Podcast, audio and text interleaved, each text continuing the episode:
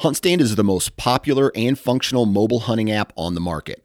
With a variety of base maps to choose from, satellite imagery that is updated every month, the ability to check the weather, no property information, and even catalog your trail cam pics, HuntStand even gives you the ability to import pins and location markers from other mobile apps. Visit huntstand.com or download wherever you download your apps. Enter discount code SN20 at checkout for 20% off. You're listening to the Average Conservationist podcast brought to you in partner with 2% for Conservation. 2% for Conservation's mission is to create an alliance of businesses and individuals that ensure the future of hunting and angling by committing their time and dollars to fish and wildlife. 1% of your time plus 1 of your money equals 2% for conservation. 2% helps businesses and people pair with conservation causes to support things that fit what they care about. Whether you're into fishing, hunting, or just getting outdoors, 2% can help you not only start giving back to wildlife, but get certified for it. Getting 2% certified means you've made the same commitment as popular brands like Sitka, Stone Glacier, and Seek Outside in giving at least 1% of your time and dollars back to wildlife. But it's not just for outdoor companies. Breweries, contractors, coffee roasters, and even piano repair companies have earned 2% certification and stand out as leaders in their community for doing so. Businesses that are committed to conservation deserve your business when you shop. Learn more about 2% for conservation at fishandwildlife.org. That's fishandwildlife.org.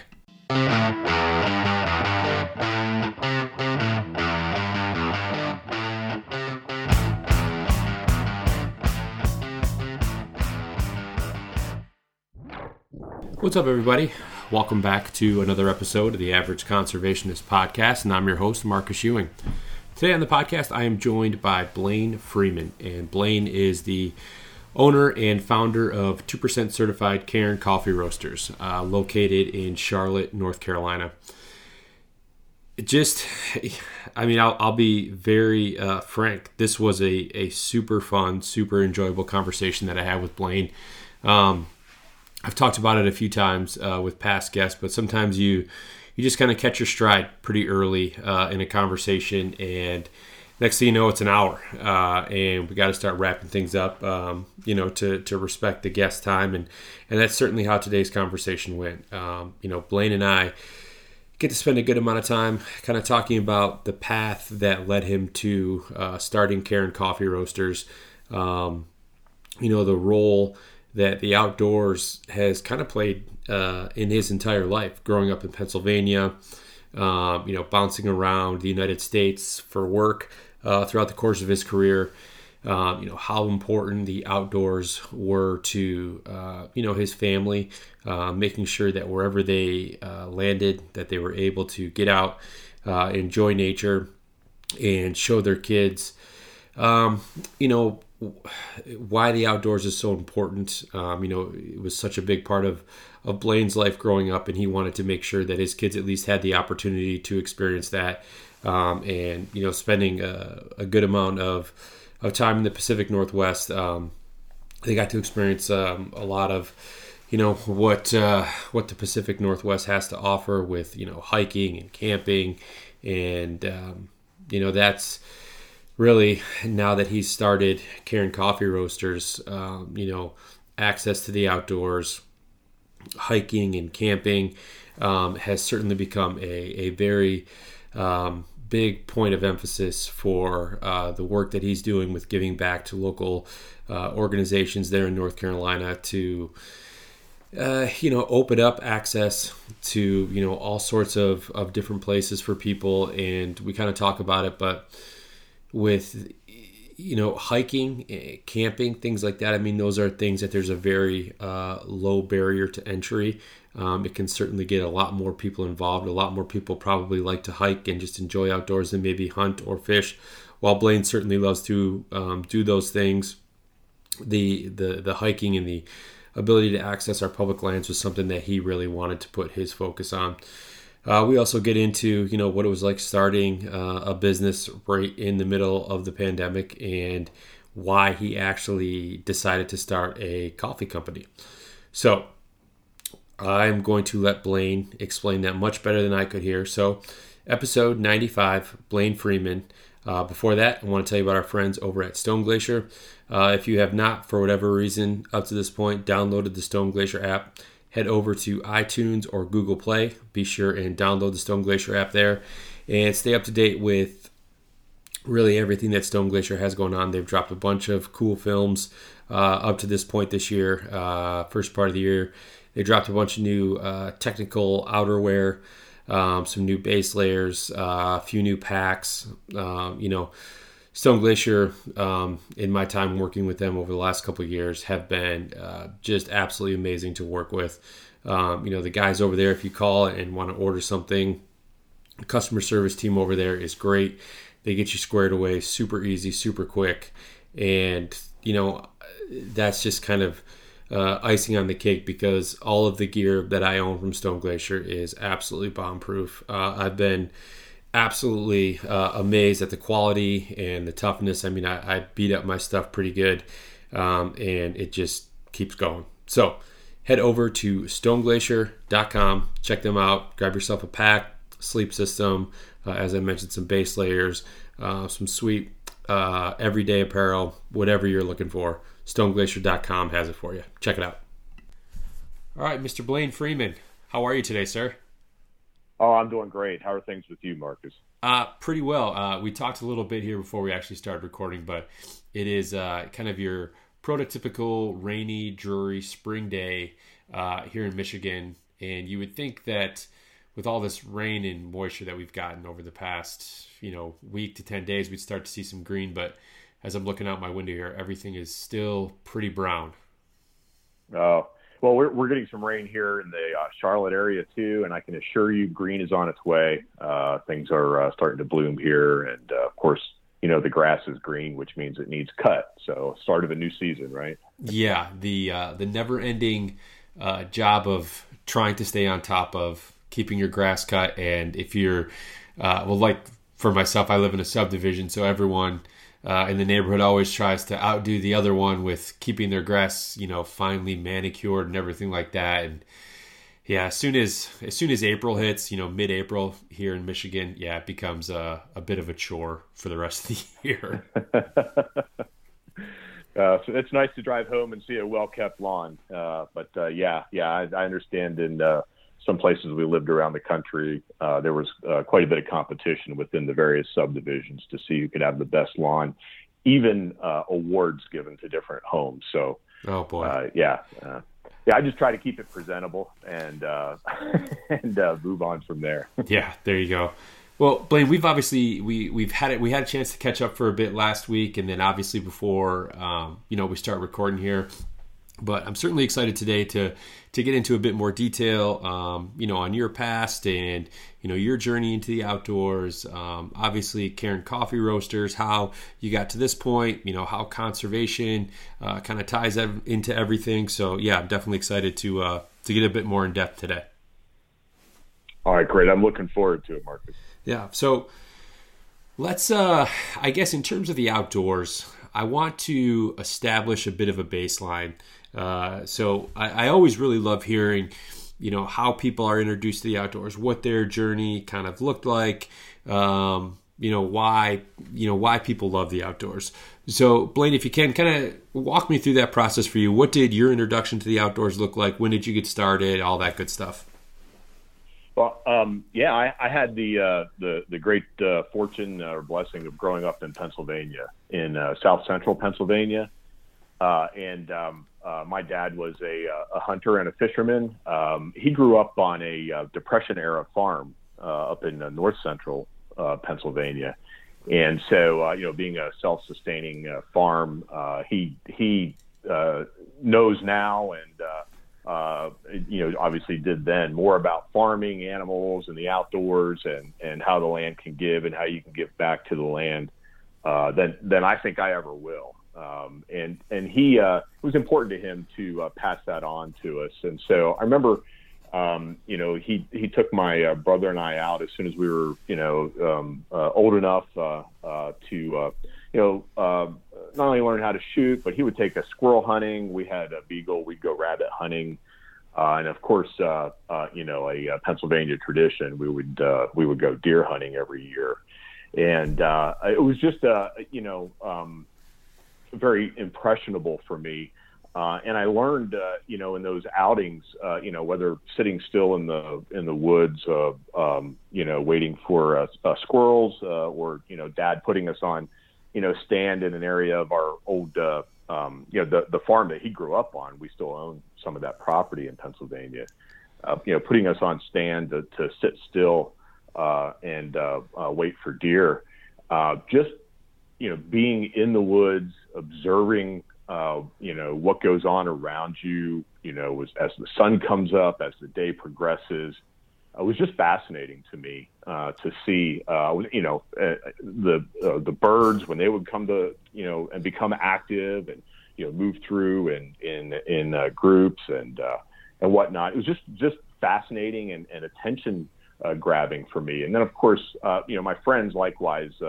Uh, had the same experiences. We spent a lot of time uh, each day, you know, during summer break uh, from uh, school, uh, just uh, spending all day uh, in the woods, exploring, uh, hiking, and just was um, uh, very impressionable and kind of anchored me to a love for the outdoors. And of course, as I, you know, um, you know, as I grew older, um, I, I uh, got out of high school. I went into the uh, military and uh, had the uh, privilege of traveling uh, uh, quite a bit uh, throughout uh, Europe, sometime uh, in uh, Japan, and uh, you know experiencing some other uh, uh, opportunities there. Um, but I always you know look forward to getting back if I could get some time off to spend time uh, again you know with my with my dad and uh, uh, going on even if it was, if it was just a couple days, just going on a deer hunting trip. Uh, of course, you know. Uh, um, you know, as we all do, you know, parents uh, uh, get older and their their ability to uh, keep up with those activities gets diminished. But that, you know, passion, that uh, desire to be engaged in the outdoors, always stuck with me, and I began pursuing more and more opportunities. You know, as I as I uh, uh, matured, and and uh, my wife and I, we got married uh, uh, 1991, and um, uh, we've lived all around the country. Um, We've lived in uh, Tennessee and Indianapolis. Uh, we lived uh, for several years out in the Seattle area. Um, and uh, Seattle is where we, we raised our children, and, and uh, we spent a lot of time with them uh, hiking and camping and fishing and just really enjoying the uh, uh, the tremendous opportunities that are in the Pacific Northwest, uh, uh, the uh, North Cascades National Park, Olympic National Park. Um, these are just uh, beautiful areas to explore and spend time in. And uh, so, yeah, that that uh, uh, really pulled us into the uh, hiking and camping and backpacking uh, activities. I still hunt and fish, but I've learned to to enjoy uh, just even just a local hiking day trip uh, just as much. Uh, it's just that time outside and uh, desire to uh, you know preserve that and keep that for future generations that's been instilled in me. Yeah, I mean, I think you know, growing up, uh, and and I'm going to be a bit biased and a bit partial, but you know, being from Michigan here, um, you know, two, you know, Michigan and Pennsylvania are two of the most um, tradition uh, rich um, states as far as the outdoors, um, especially in this this part of the country uh, that there is. And you know, when I've, I've had a few guests, uh, different guests on uh, from the pencil from the state of Pennsylvania, and the the upbringing, the stories, uh, you know, how they were introduced are all very similar, right? It's almost um, I don't want to necessarily say necessarily say rite of passage, but it's it's just something that you're almost born into. Uh, and like you said, having a father who, uh, you know, was a big hunter and fisherman, um, you know, it's they. And, and imagine at that time they weren't probably nearly as vocal um, uh, or as uh, gosh, what's the word I'm looking for here? The the outward uh, expression of or the outwardly showing and demonstrating you know their love for the outdoors. It uh, it's a little bit different than the way i guess it's probably conveyed today where you know we're trying to have these conversations and explain to them you know the importance of you know why we give back and everything like that. It's you know back then i feel like it was um, you know more through I guess leading by example, you know, just you know, as a kid, you're a sponge, right? And you're just soaking up constantly what you see your parents doing and how, especially in the outdoors, how you're seeing them, um, you know, treat the animals, um, you know, treat the land mm-hmm. that they're on. I mean, those those are the things that you just uh, learn by watching, and it's certainly interesting to see how you know people from this part of the country um, are kind of born into that, and, and it's kind of just a, a part of their lifestyle from a very very early age. Oh yeah, I I, uh, uh, I remember uh, one instance. Uh, this made an impression on me with my with my dad. It was at our our uh, family farm property, um, uh, which is up, actually up near Clearfield, Pennsylvania. Uh, and and uh, um, you know there were a couple of uh, clear you know old old farm plots that are had since you know started to regrow and uh, repopulate with trees and, and whatnot. But some you know some beautiful areas uh, to, to to sit and watch for deer. And there was a, a you know a gorgeous evergreen evergreen tree uh, overlooking one of those uh, meadows. And and and one day, um, my dad uh, caught a guy had uh, he had trespassed, but that wasn't really what upset my dad so much. He had cut out huge you know bottom boughs uh, of that uh, uh, tree, you know, and, and branches, and cleared out. Uh, you know, this is this is uh, probably a hundred year old uh, tree, and uh, had had uh, cleared out a side of it so he could uh, put up his uh, uh, stand and uh, watch for deer. And my dad was more upset about that. It was a waste, you know, that that that this this person took from that tree, took from the property, uh, whatnot, and just and just wasted it.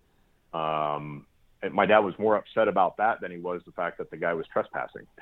Yeah, it's, I mean, it's just very impressionable. Yeah, and I'd imagine that you know I'm not sure uh, the age that you were at at that time, but well, I guess let me ask you: Was there at the time did you you know fully understand you know why your dad was so upset, or or were you a bit confused and it wasn't until a little I, later on in life when it kind of it made a lot more sense as to why that, he was so right. upset? That's right yes, it comes back to you later in life, and that's what it did for me. I mean, you know, being being a uh, um, well, you know, um, I, I was probably uh, 14 or so uh, at the time. You know, I I, I would have thought Dad would have been more upset about the the trespassing. Sure. Um, but that area of the country, is, you know, there's a lot of uh, you know. Just uh, from the different generations, people grew up together. There's a lot of land sharing, and you know, people move about on other people's property. It was just never really a big deal. Um, but yeah, just then that and, and watching my dad and, and the way that he uh, interacted with um, um, uh, the outdoors and, and how he treated it, you know, you know, picking up discarded soda cans, just you know, spontaneously, you know, while we were out and about fishing, things like that start to make that impression. And and and then you know, uh, as he you know tells you that you know you you you have to take care of the land because you take from the land, uh, but you also need to give back to it. Um, and uh, that was his way. And uh, uh of course, you know, those are were very hard lessons learned for him growing up uh, in, a, like I said, in a depression era farm. Um, you know, trying to eke out a living with uh, multiple siblings and, um, you, you know, in, in a very rural part of the country um, you know, was was very hard. So so waste was not something that he was inclined to do, and he, he absolutely despised uh, uh, waste. It was and and so that came through uh, in his appreciation for the land and the outdoors as well. Yeah, and during uh, that time, I mean, you you were certainly hunting. Uh, I'd imagine um, much more for sustenance than maybe we are nowadays. You know, I, I, I know I certainly.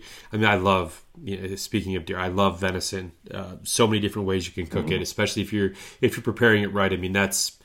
Uh, I, I just I absolutely love wild game, and yeah, the mm-hmm. last thing that you know us as hunters want to do is waste any of that. But in, in that you know era, um, yeah, people needed uh, that food to survive. You know, like like yeah. you said, if you if you've got multiple siblings in a depression era, I mean, yeah, nothing goes to waste. And you know, if you can shoot, you know, four or five deer, you know, that's going to get you through the winter into the spring. I mean, it's going to you know last you uh, quite a while.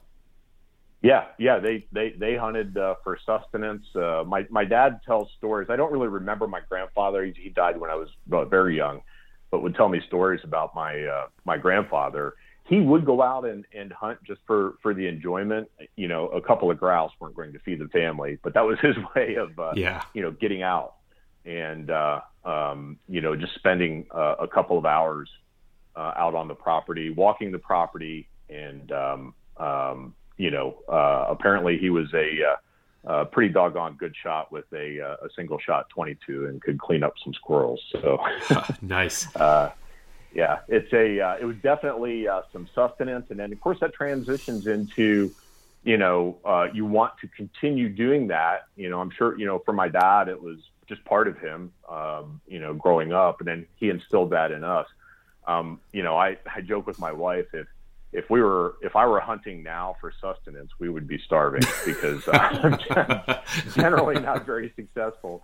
Uh, but uh, uh, I do it just because it's a a, a, a, a part of me, and, and, and I enjoy the the the whole experience uh, of uh, getting out and um, just exploring, spending some time away, and the clarity and focus it can bring to your to your thoughts.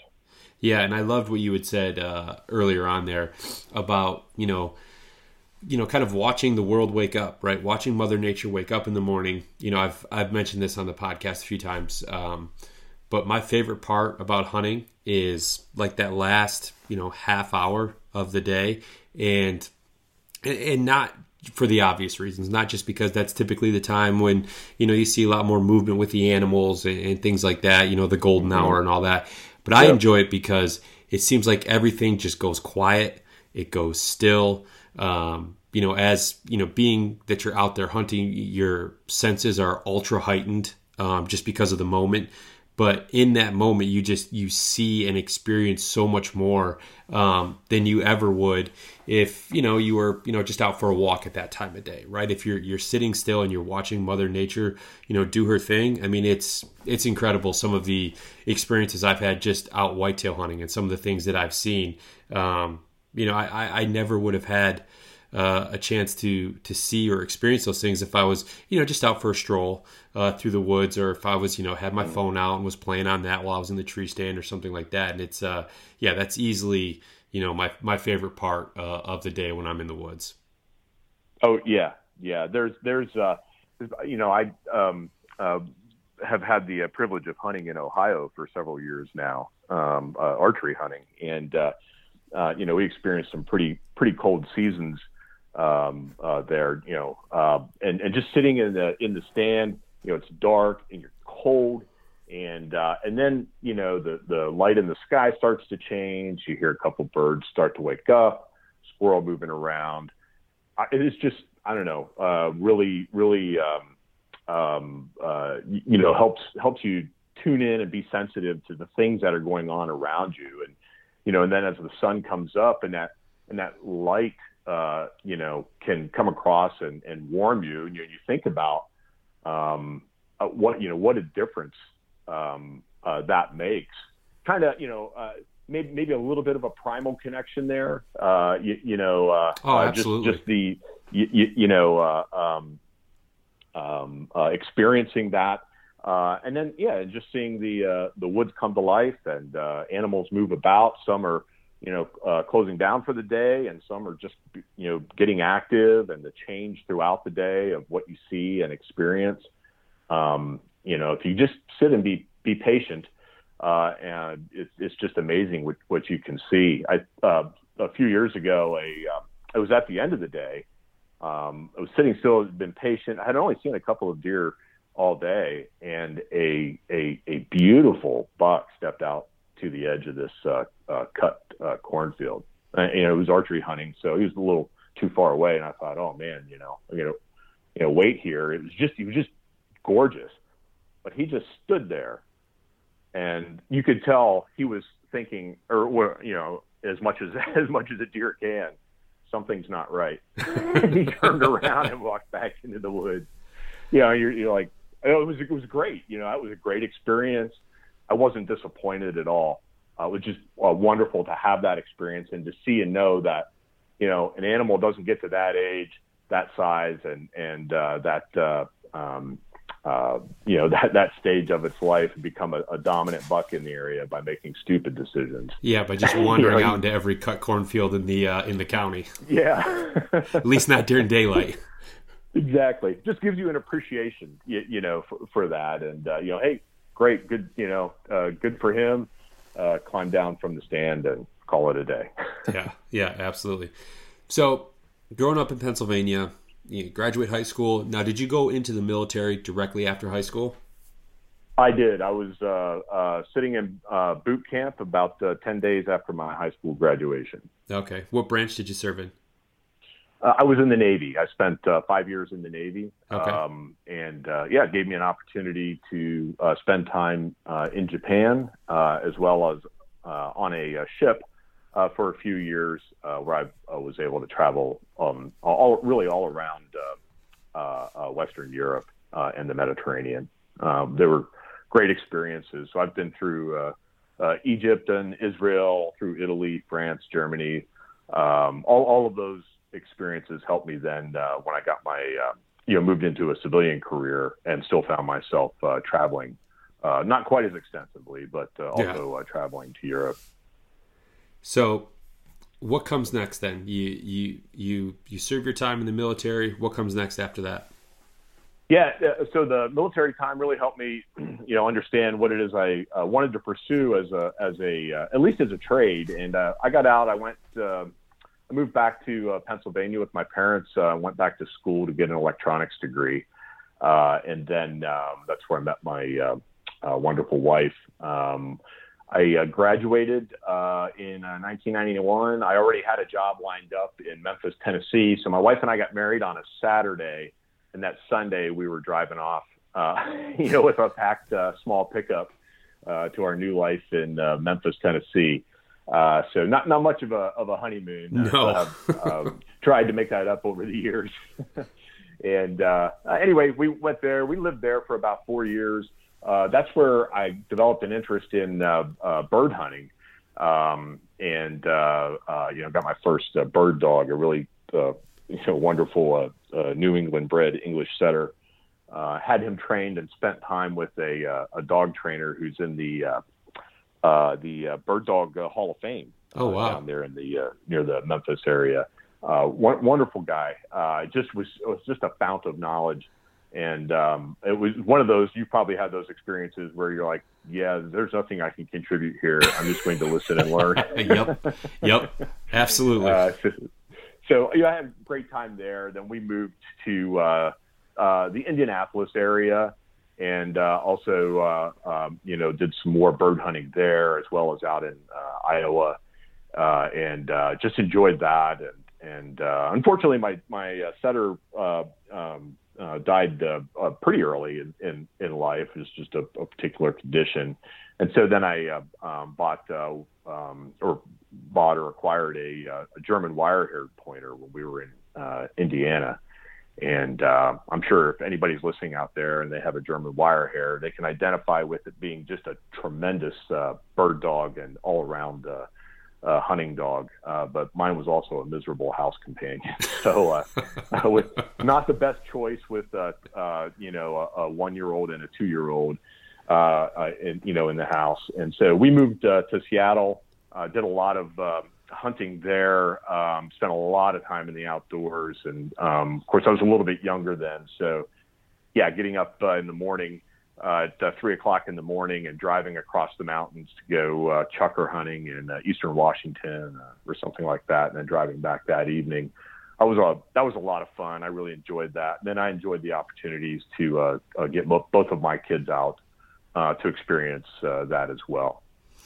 And uh, yeah, those are those were some great uh, formative times. I in 2000 we had the opportunity to move back to the East Coast uh, with my same employer.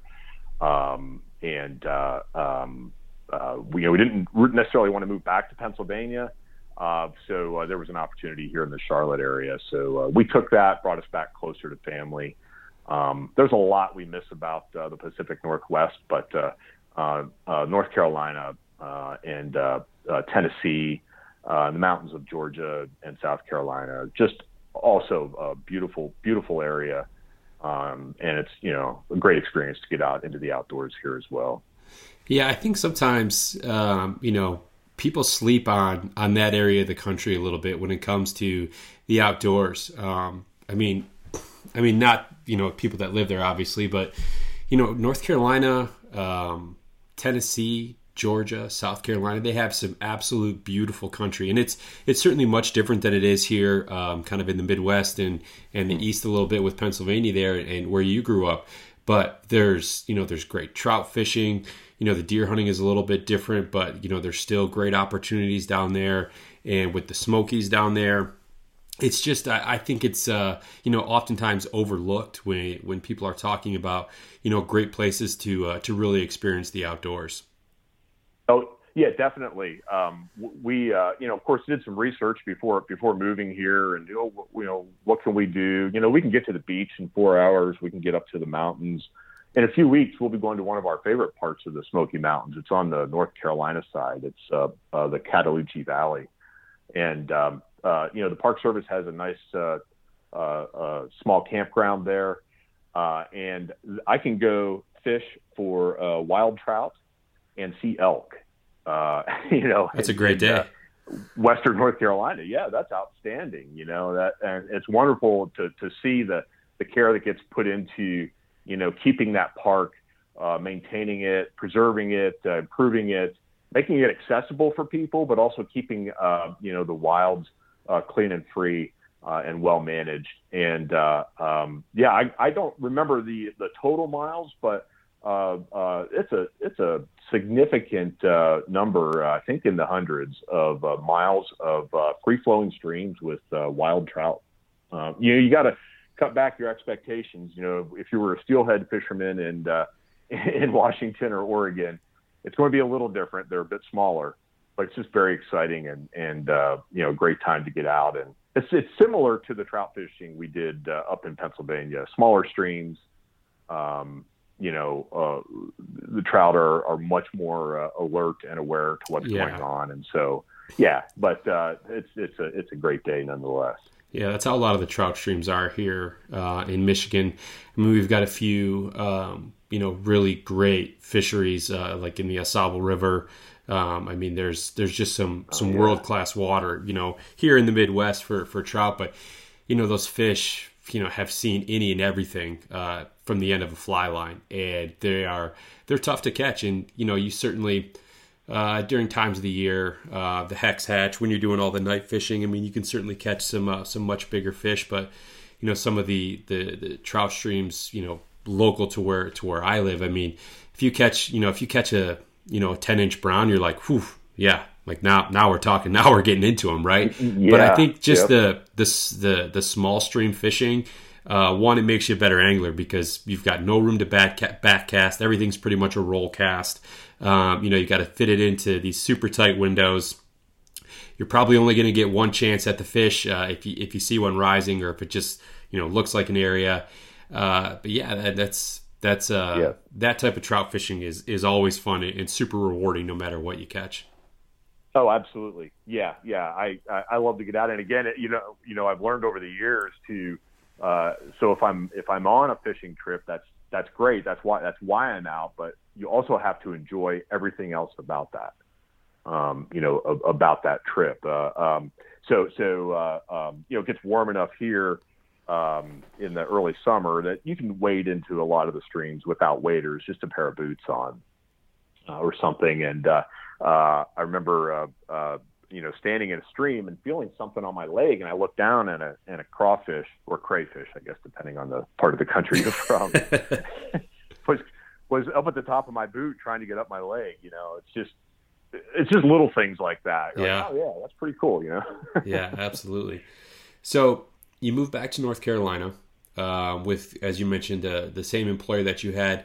Now, did you uh, retire from that position and then decide to get into coffee roasting?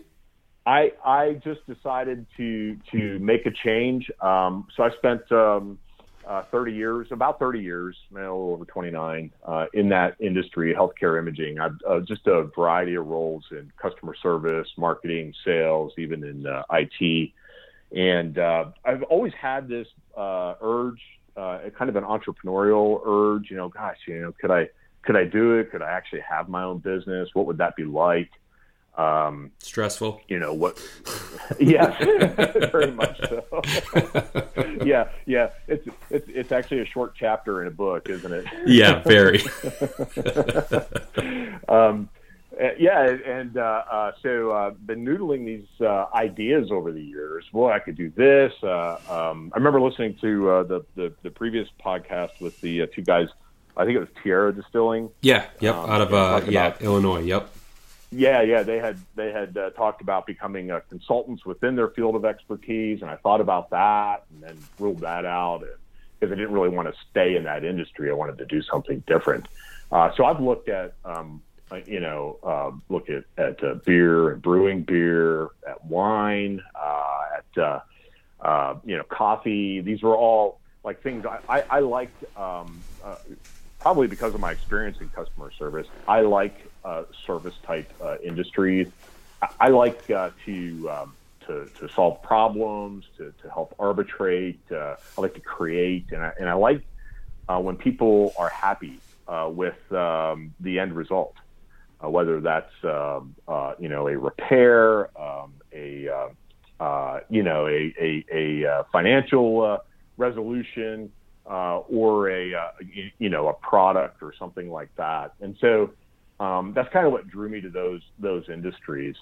Um, and as I was doing that, I, I, started to get serious about it. Said, you know, I'm just kind of not, really not enjoying what I do anymore. It is no no real no real joy in it. No um, you know, every job has its drawbacks. That's, sure, that's you know plainly evident. But uh, you know, you have to find something that you like about your work, and uh, that was getting harder and harder to do. And I thought, well, you know, my kids are grown; uh, they're they're um, out out uh, on their own now, and um, you know, if if I don't do it now, when am I going to do it? And and you know, what will I be saying? You know, if I live to a to a much older age, so we just took the chance. We did some, you know, looked at our finances and is this something we could do?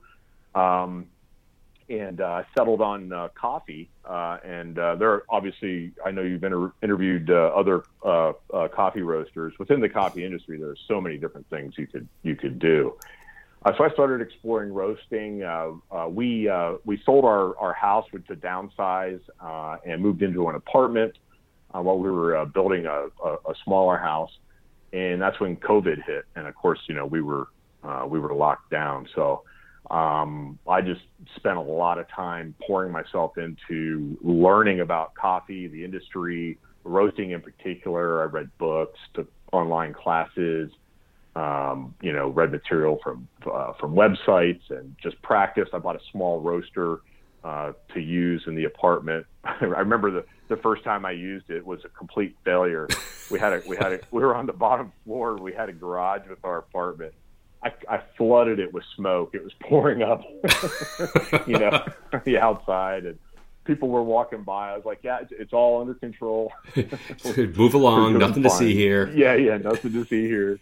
And uh, uh, so, so that's how I started learning about it, and and uh, started working on uh, you know a business plan and uh, what would this look like? The other reason I, I, I chose coffee was uh, well, one, I, I enjoy it. You know, I've been drinking coffee uh, for a lot of years, and I've had it prepared uh, several different ways. Some some quite memorable. Uh, the Navy coffee uh, is uh, memorable, but in a negative way. uh, you know, was was that wasn't the best experience, uh, but um, uh, it was also it's, it's a very scalable um, business, particularly uh, coffee roasting. So you can really start small uh, and build and reinvest and and, and grow it uh, organically. And uh, so that's that's why we settled on that and um, we just made the decision to to move forward with it. You know, hey, we're in a global pandemic, living in an apartment. I might as well leave my job and start a small business because it, it just can't get any more stressful than that. Yeah, timing is uh, everything. Get, yeah, right. get it all over with so we find we got everything to the point. We we um, my wife worked on a small uh, farm. She was a ground uh, a groundskeeper. Uh, this um, uh, so it's a really nice uh, small small property out in this area where we live, and they had built some um, Airbnb rentals. And they have like an um, you know the, the experience that that people have when they go there is um, it's quiet. Um, you know, it's an outdoor shower. It's it's it's just really neat. It's just very it's very different. Uh, they have about uh, 40 acres, uh, and they uh, uh, they had uh, horses at one time. So they have a really nice large horse barn, and they had at the same time I had this idea. They had the idea of renovating that horse barn and and uh, leasing out some spaces. And so I helped them with the uh, renovation. It was a lot of manual labor doing that and getting it ready. Um, and uh, we had our roaster installed and uh, had you know worked with it and, and whatnot and started selling our first uh, coffee uh, at the uh, end of 2020 and just haven't looked back. We've just been uh, moving forward with it since then, um, and the the avenue that we've taken for for sales because we we are on private property, so it's not a you know people can come and visit, but it's just not readily open uh, to the public. Uh, but our public face is uh, um, through uh, farmers markets, um, as well as uh, selling through wholesale and uh, and online. so the one thing we love to do is talk face to face with our customers. That's just a great experience. Yeah, and you know when when you were talking about some of the the the options or roads to possibly go down with starting with starting your own your own brand, your own company. Um, one thing I noticed about all three of those is it's almost like you just said, or, or piggybacking off of what you just said. All of those uh, items, whether it was wine or uh, beer or coffee, like they're all things that are in a you know for the most part a social environment. I mean, sure you can yeah you drink coffee you know at home in the morning, but you know maybe you're with your wife or your kids or you know business meetings happen you know at a coffee shop or over coffee uh, you can drink alone, sure, uh, you know, beer or wine, but it's never as mm-hmm. fun as in a group setting or anything like that. So it's, uh, and then your approach with wanting to, you know, be face to face with your customers. I mean, I think, um, you know, even though you landed on coffee, any of those uh, three choices uh, all kind of lend themselves to that that very front facing, you know, being able to speak to people. Um, I, I see where the connection lied in all three of those, and then, you know, obviously you know us getting to to chat you know last week and then today i mean i can certainly see that that is absolutely in your personality that's that's your uh that that's where that's your sweet spot that's your comfort zone it seems like uh, yes, yes, I, I, would agree. Um, it's uh, I think I told you last week. I mean, uh, by by nature, uh, I'm an introvert. Obviously, over the years, you know, you have to learn to flex and um, you know come out of your shell a little bit and and and uh, talking about coffee with customers, talking about um, uh, you, you, know the outdoors and experiences, and hearing from them, uh, you know what they like, what they enjoy uh, in a cup of coffee, how they prepare it. Are they morning coffee drinkers? Do they have a cup in the afternoon? Um, yes, y- yes, you know, yes. it's just, just yes, yeah, exactly. Do I have one at nine o'clock at night? Well, you know, sometimes it depends. and uh, um, uh, it, you know, it's just great to share those experiences and and uh, uh, you know find things in common, uh, and you know make that connection with them. And and and we have uh, customers who we have met face to face, or or maybe we haven't. Uh, you know, they by word of mouth or referral from a friend, they become online customers. Um, and and we like to make a personal connection by just a, a brief handwritten note in each package that we ship out. Um, you know, just to say thank you let them know that we, we you know we we uh, really appreciate their support uh, and uh, um, you know more than just you know hey thanks for buying our coffee. Um, you know we're really grateful that you chose our coffee. There's a there are a lot of choices out there. I'm sure I'm sure you know. I know that you said you, you know you're you're you're a coffee drinker. There are a lot of options. And you know what? Uh, try them all out. Um, it's it's a it's a huge huge industry with with so many different options available uh, with types of coffee and, and roasts and preparation and whatnot. The, the, the idea that somebody would choose ours, you know, and spend their money on it is, is just, uh, it, it's humbling and, and, we're, and we're very grateful for that. So we want to, you know, communicate that uh, with our customers that we know that they had, they had a, a decision to make and they chose us. And so we don't want to let them down. We want, want to make sure that we always keep our focus on the quality of the coffee, the quality of our service to our customers, um, and uh, um, you know, uh, with, with, the hope that they'll come back to us again. Yeah, that's uh, especially as a small business and in an industry where there's, like you just said, a ton of different uh, options. Um, yeah, one way to to certainly differentiate yourself from the others is that that attention to detail. Uh, it's that customer service. It's you know focusing on the things that you can control, the quality of the coffee and, and the customer service. Um, I think I think especially in this day and age, um, it's and everything seems to be done online you know there's not a lot that's done especially um, from a consumer standpoint face to face i mean between you know amazon i mean primarily amazon right? Like everyone whatever they need they can get through amazon. And then with the pandemic everyone resorted to you know ordering groceries having them delivered or brought out to their car. So there was no interaction. So when you order something especially from a small business and then you have that handwritten note like it's it's almost like you know the how how we stay connected in 2021 2022 now. Um, you know in a time when you know the connection with a lot of people was lost or it was you know it wasn't really even an option uh, for you know the better part of two years. So i i absolutely love that approach um, that you guys are taking there. Oh yeah, yeah, uh, definitely. I, I think one thing I've learned over the years, you know, with all the all my travel and you know eating out in restaurants and whatnot, uh, one of the things I look for, like w- when we go out uh, to, to dinner or try a new restaurant, is is the owner there? I mean, I, I like to meet the owner. I like there. There are a couple restaurants we go to here where we we are repeat customers because the owner will go to every table. He's there. He'll bust tables, um, uh, and and you know these are these are crowded, very active uh, restaurants, but uh, um, it, it's important. If it's important to the owner, they're willing to meet with customers face to face. Then they know that they're going to get feedback directly uh, on the quality of their their their food, uh, their service, uh, and uh, to me, that that means that that they care about what they're doing. They care about their customers, and they only want to improve. And so that makes me keep coming back. And I, I think I've just kind of observe that and learn that, and I want to put that into what we're doing.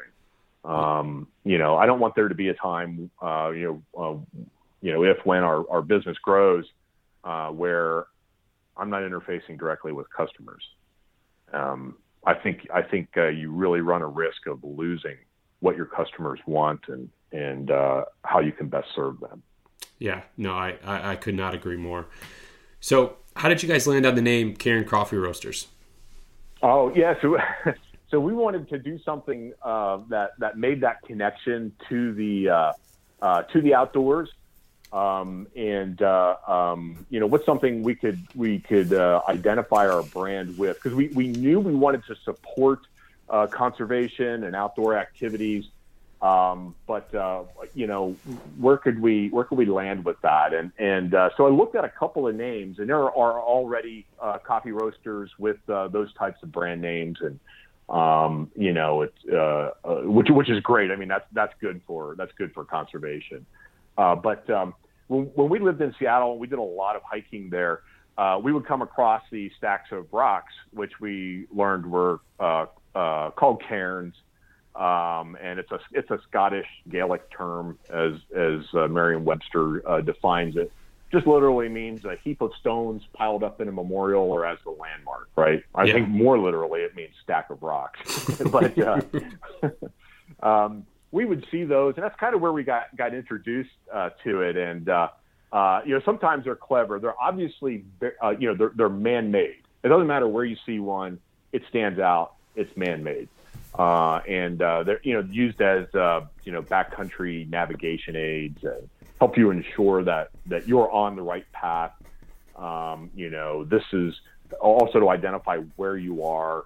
Um, uh, is you know as as a landmark, and and we thought that was. Uh, uh, you know, a neat name. It's it's a you know single syllable, uh, and it also generates questions. So uh, customers who encounter us for the uh, first time want to know, uh, what that is. You know, are we into the dogs? Are we from Australia? Um, and uh, you know, then we explain it to them, and and a lot of people, uh, you know, because we interact with a lot of people who also enjoy the outdoors, say, "Oh yeah, I've seen those." Um, and um, they, they occur really, uh, I think, all around the world, uh, but um, um, at least you know throughout Europe, uh, uh, some in the uh, Middle East, and uh, up in the Arctic as well. Um, uh, now, now, I do want to uh, uh, maybe interject here. I'm, I'm, not encouraging people to go out and build uh, uh, uh cairns. You know, uh, we've actually been to locations where it's like, okay, well, now that's kind of an eyesore because yeah. there's you know 35 of them around the the otherwise beautiful waterfall. but it's it's a you know a, kind of a memorable brand name. We thought tied us to the outdoors and also. Um, you know, because of its uh, meaning as a as a as a landmark, that speaks to what we want to do. Um, you know, we want to make a, a, a landmark something memorable. Um, it's uh, you know, for us is it helps us uh, you know know that we're on the right path, if you will. Uh, but then uh, for customers, uh, you know, it's a it's a landmark for quality coffee. Yeah. And so yeah, we took that and ran with it. Yeah, no, it's a the the approach all the way around. Uh, I think you guys hit the nail on the head on on all those different avenues. Um, when you know something short and easy to remember, uh, I clearly, with the average conservationist, did not take that approach, and sometimes uh, I really kick myself for that. One for having to write it out uh, as much as I do, but then I get a lot of people who will see the name in passing, uh, look at it quickly uh, I've gotten the average conservative. I've gotten uh, conversationalist. Uh, I've gotten just a ton of words that are not conservationist uh, over the last couple of years. Uh, so no, kudos to you uh, for coming up with something short, meaningful, and to the point. You guys, uh, you guys definitely got that one right. Good. Well, well, thank you. Yeah, numerous years sitting in marketing brainstorming meetings, like, oh man, that's just. I just don't think we can do that. Yeah. so so, how did you guys learn about uh, two percent for conservation? Uh, yeah, that's a that's a great question. I had uh, uh been uh, looking around, actually online, for conservation organizations. we knew we were going to support, um, you know, so our, our focus on conservation is really around trails and and national parks and, and hiking and um, you know access uh, for people to get out and, and, encourage them to, excuse me, encourage them to get outdoors and spend some time uh, uh, hiking. Um, so, uh, you know, would it be uh, one organization, two organizations? What would it be? Um, and and you know, we felt that well, you know, there's there's so much going on. It's such a diverse uh, community and so many opportunities. We should look around and see. Um, you know, is there is there uh, you know, like a, a, national organization or something we can do that then also distributes um, uh, funds uh, to these more local or, or state um, uh, locations. And, and that's, that's how we came across 2%. Uh, you know, I read about it online and, and had a phone call with Jared and we talked about it. And of course, we had already met the the certification uh, requirements, and so it was just a natural fit to move into. It also helps us when we're talking with customers. You know, we we put that uh, two uh, percent stamp on all of our coffee bags. Uh, we promote it when we're at farm markets, and and uh, we'll point that out, and customers will, will ask, you know, well, what is that? And then we'll explain to them. You know, we give two percent not just financially, but but also uh, of our of our time to to help with these these activities. So it also helps keep us uh, focused on doing that, right? Because you can, uh, uh, you know, you can you can forget about the fact that okay, well, you know, we're just giving some money to these organizations, and you move on. When you have to dedicate some time, well, now you have to be very intentional about what you're doing. Where am I going to focus? What am I going to do? How can I best uh, uh, contribute? Uh, you know, in addition to to contributing financially, what can we do, and how can we promote that? So I, am not going to say that we have that completely figured out. Um, uh, you know, we we look for uh, volunteer opportunities. I got my um, I got certified uh, last year as a hunter safety instructor in North Carolina. Uh, so um, I'm doing that uh, uh, as that opportunity presents itself. Um, and my wife is looking more for opportunities to help with trail maintenance, cleanup, stream cleanup. There, some of the local organizations here do that as well. So I think that that's what uh, really uh, got us uh, uh, uh, convinced that that was the way to go. It's not just the financial commitment. You have to be intentional about how you're giving back and um, um, you know where you're spending your time. Yeah, and that's you, you kind of bring up a good point there of being intentional with your time because it's it's almost weird to say, but when it comes to uh, you know donating money, writing a check. Now for for small businesses like ours, uh, obviously uh, we care about you know where we're making those donations, and this isn't a slight at, at larger companies, but it's a little bit easier for them uh, when it's you know a large company where you know like you or I it's you know you and your wife you know in this particular instance it's me and my wife uh, with with our business. So when we send that money um, you know it's it's we we put the envelope or we put in the envelope or we meet with you know someone from the organization. And then you know 10 minutes later you're like okay that's done. It's gone. You know there's there's there's not really anything we can do about it. We mm-hmm. can't point to something and say that's that's what that money is it has done. I mean, you, you still feel good about it, but with you know being intentional with your time and actually getting your boots on the ground you know after you know half a day of a river cleanup you could have a bag of trash and you can kind of point to and say this is what i did. This is the impact that, right. that my time made today. And from a personal standpoint that's that's way more impactful for me. And i think you know, even for you know getting our kids, you know, our youth involved, um, having something kind of physical and finite that they can you know reach out and touch, or that they can actually see uh, the difference that they've made uh, is critical, and it, it, really kind of helps people uh, stay motivated going forward with that. Yeah, I, I agree. I mean, you know, I'm I'm I'm the kind of person I like tangible results. Yeah. You know, something I can see and and, and whatnot. And, and uh, you know, my uh, uh, experiences starting to help teach, uh, um, you know, hunter education classes last year. It was great to interact with uh, the, the students and, and uh, uh, you know, hear their questions and hear, hear their, their stories and feedback as well. And, you know, and know that uh, it was important to them. They didn't just show up um, to check a box so they could get their, their license. They showed up and, and interacted and, and got something out of it. You know, likewise, like you said, you know, if you go um, uh, part of a you know stream cleanup project, uh, or if uh, you know what we'd like to do is get out and help with some of the trail maintenance. Those are that's tens of thousands of hours of volunteer work that gets done there, um, and uh, uh, you have something tangible at the end of the day. You know that I it was my efforts I directly contributed here. This helped and it's beneficial. Uh, um, uh, to, you know, to to uh, the environment and uh, help, helps other people get out and enjoy it as well. Yeah. So, what are some of the organizations that you guys are actually working with there in North Carolina? Yeah, so, so uh, uh obviously as a small business, you know, I, I can't brag about massive uh, dollars that we've contributed. But, hey, that's uh, we, that's we, all right. and we are we are average conservationists, right? So we're we're uh, welcome to the club. There's plenty of room.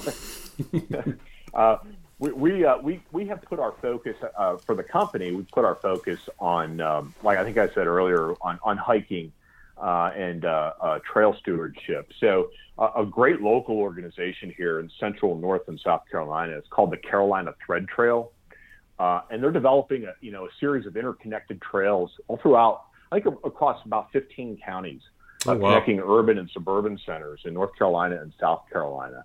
They have planned a 1,600 mile network of interconnected trails. They have about 270 miles completed currently. Um, and it's tremendous work. They do it in partnership with uh, the Catawba Land Conservancy. So it's a land trust. Mm-hmm. Uh, they have, uh, uh I think, about 17,000 acres currently in the trust, uh, and they want to grow it to 50,000. So they take, you know, um, uh, old farms or inactive farms. They take donations of land and property. So a lot of the the thread trail crosses those properties, but also the Thread Trail uh, crosses uh, some, uh, you know, uh, uh, farmland, you know, private farmland and whatnot. You know, they have uh, right of way and, and whatnot. It's a, it's a it's a huge undertaking, but we're we're big believers in getting outside. I think. Um, you know, not to wax nostalgic, but there's there's so much about our modern culture and society that's inside. Uh, you know, tied yeah. to our our devices, our electronics devices. I mean, I catch myself doing it all the time.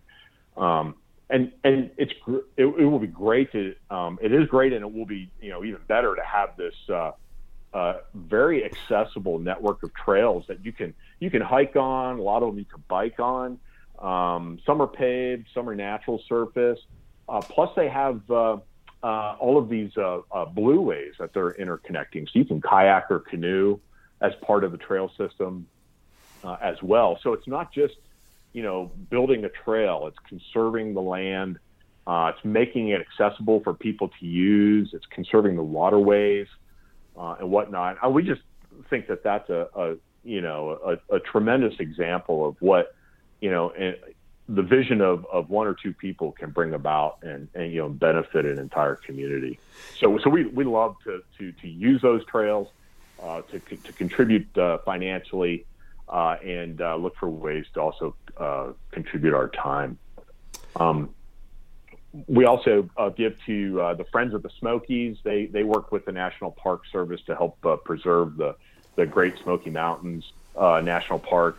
Um, and it, it, was just a beautiful park. I think it is the most, or, or one of the like the top two visited national parks in the country. So it, it does get crowded, but um, they're they have they maintain a lot of backcountry uh, you know, campsites and hiking opportunities. I mentioned the fishing uh, earlier, um, and so just a just a great work there.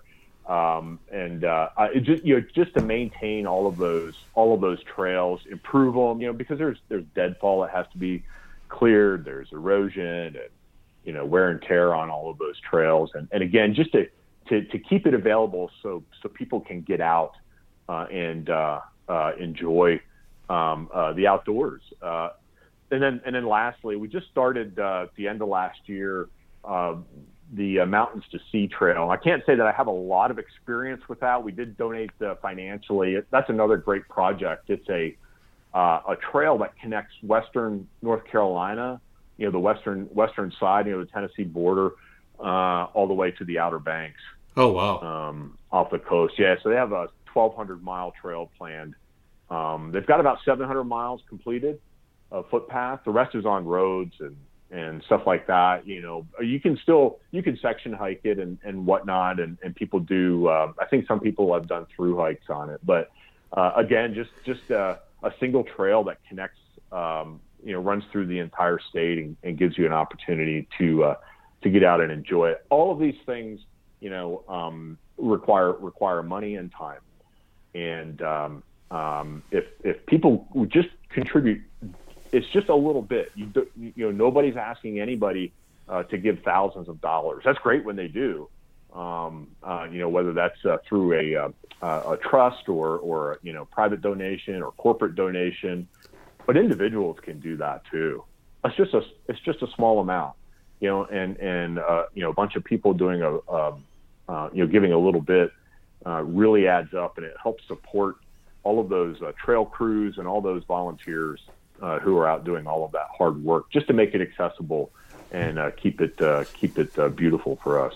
Yeah, and I love the approach that you guys are taking with uh, you know kind of focusing on you know more of the hiking trails, accessibility, things like that.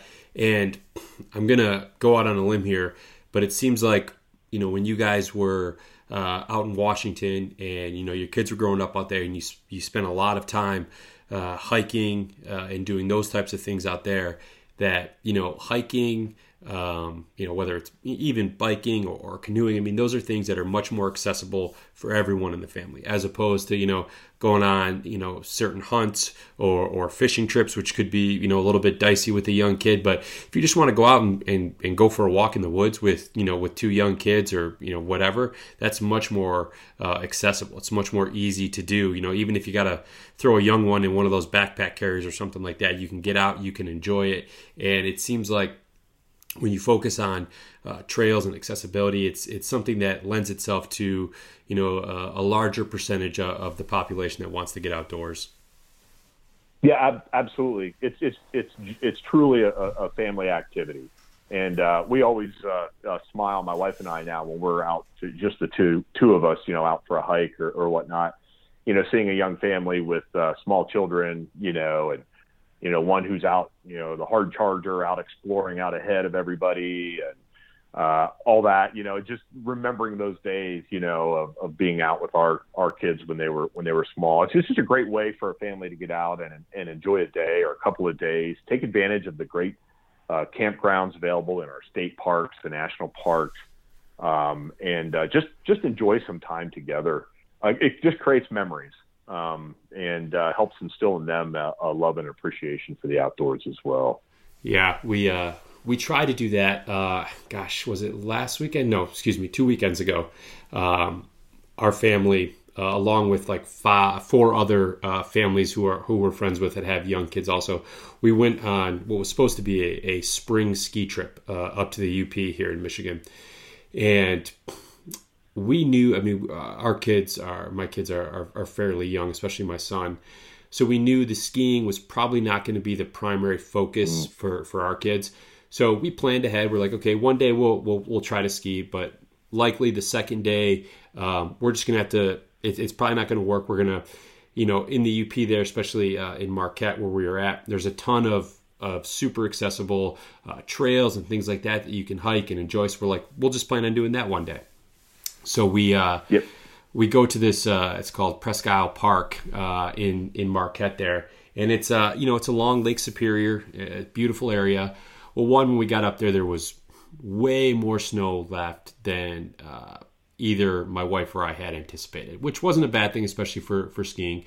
But on Saturday, when we're like, okay, we're going to go for a hike in the morning, uh, we woke up, and this is you know second week of March uh, we wake up, we get ready, we drive, you know, the 20 minutes to get there, whatever. We get out of the car, and it's like nine degrees, and the wind mm-hmm. off of Lake Superior is just whipping so hard that I like our our son. Um, we well, he he was just like trying to hide his face because it was so cold. Oh. So I think we oh, lasted, man. you know, uh, like 0.2 miles out and the the 0.2 miles to get back and like and like 15 20 minutes later we were back in the car we're like well that didn't exactly take that's right yeah uh, it's a memorable experience but yeah yeah it was it was uh it, we tried we tried yeah so we yeah we we had similar experiences you know with that of course you know living in uh, seattle or the pacific northwest you know uh, it really does rain you learn to go out and do things in the rain, or you know there are long stretches of time where you'll never never go out and do anything.